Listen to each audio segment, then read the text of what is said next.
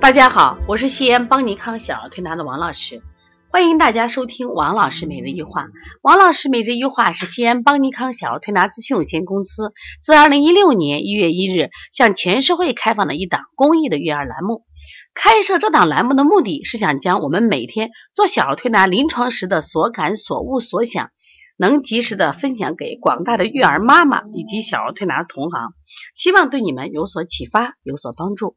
今天我想分享的主题是思维与视觉。其实简单的说，也就是说，我们的思维、我们的记忆力跟视力有关系吗？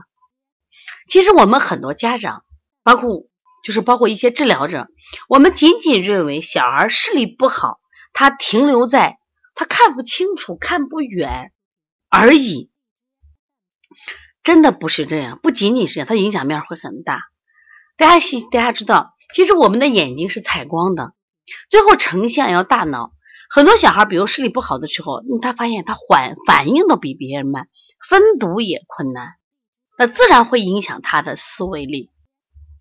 特别是哪些孩子，就是他的就是说视力还不是高度的近视或高度的远视，基本上家长可能都没有发现，但是因为他的视力比。一点五、二点零的视力要差，那么同时他在分辨一些事物的时候呢，他反应要慢。那我们举一个例子，这有个双胞胎的这个姐妹，其中姐姐的视力呢是二点零，妹妹的视力呢是一点零，他们俩同时学习一个八句的诗歌。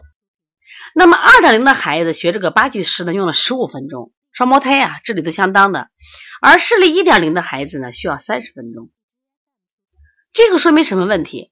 在智商一样的情况下，因为他的视力没有姐姐好，因此他实际上反应就会比姐姐慢一点，因此他的记忆力也就会比姐姐什么呀慢一点。同样，他把这个东西记会的时间就什么呀就要长。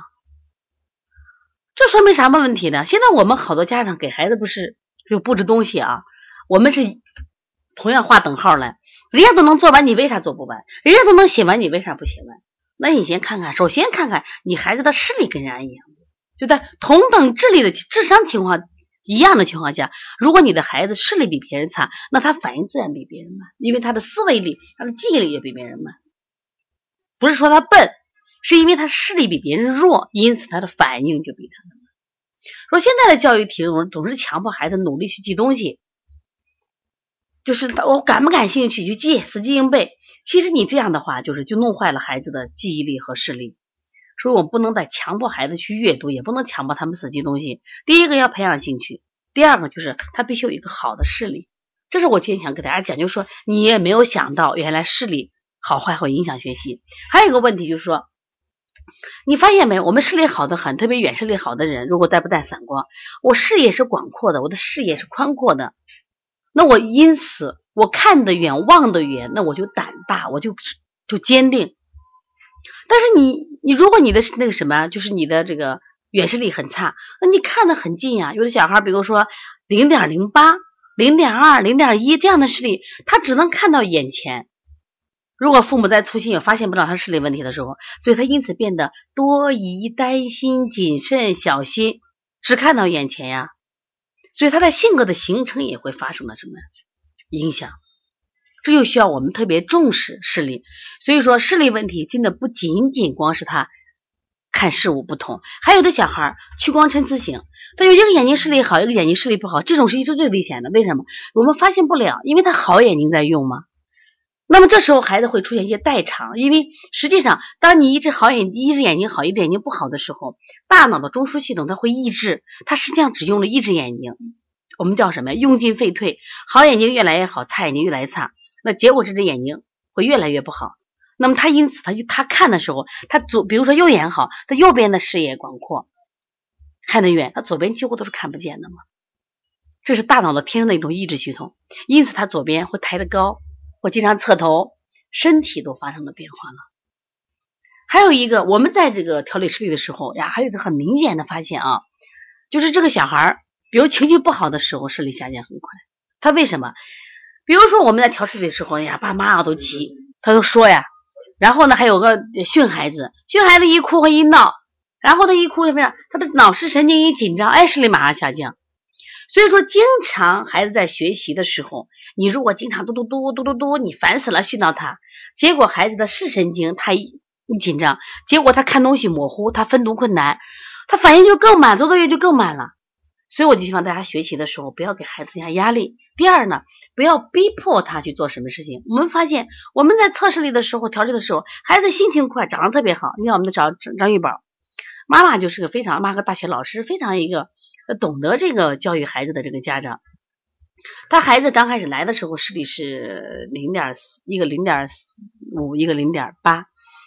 那么妈妈说：“我以前不知道嘛，就是他就是上三四年级学习压力大，作业多了，视力下降。那调的时候他非常的配合，也非常的什么宽松。那这这个孩子调的很好。那十几天过后，现在双眼都一点五，而且是比较稳定。为啥？呢？心情好，长得也特别快。我发现容易反弹的，就特别容易反弹的。首先是啥？他就是紧张，容易紧张的人。他紧张不光是他眼睛紧张，他视神经也紧张呀。”往往都是家里给压力了，所以说，当孩子视力好与不好的时候，他的思维、他的记忆力都是互相作用的。也就是说，思维不好的时候，不爱学，我不想学，视力也就不好了。那反过来是什么呀？当他视力不好的时候，他思维力也涣散，记也记不住。这里刚才我们也给大家举一个例子，有个小孩叫菲比，他很厉害啊，他的远视力非常强大，他能看到。木星的卫星，他用手画出来，跟别人用望远镜拍出来是一样的。但是他特别不喜欢学数学，他喜欢学语文。看语文的拉丁字母，就是说我们除了小五字，他都能看清楚。他看数学的四号字都看不清楚，好奇怪呀！因为他不喜欢学数学，所以到了学数学的时候，他整个思维又混乱，思维混乱，好了，他的视神经这块也受影响。那他喜欢学语文，当见到语文拉丁文的时候，他好兴奋，处于一个兴奋状态，他视力你就会变得更好，看见了没有？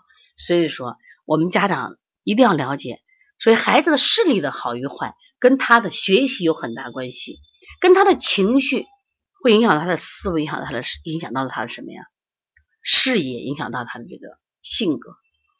所以说，你的孩子啊。如果现在视力有问题，我说你一定要关注他，一定要重视啊，一定要重视。另外，我们在九月份、九月初、九月的这个三号、四号、五号，我们还有为期三天的小儿视力培训，妈妈也能来学啊，我们同行也能来学。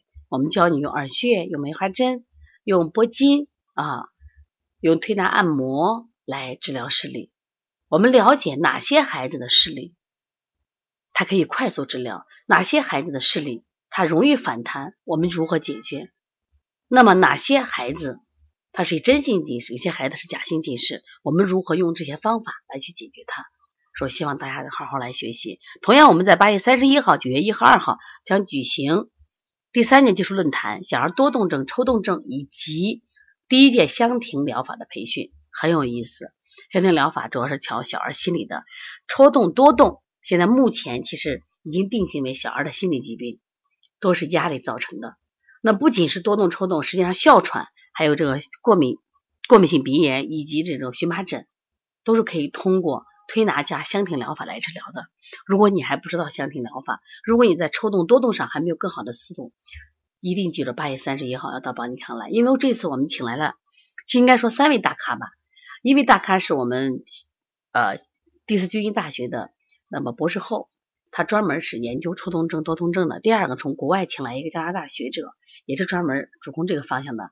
另外呢，我们还请来了我们西安著名的刘海燕医生，他是专门研究过敏的。因为多动抽动的孩子基本都有过敏的体质、过敏的症状，所以通过学习以后，可以让你们在这些疾病方面有更好的思路，让我们更多的孩子因为你们的这个呵护，让他变得更健康。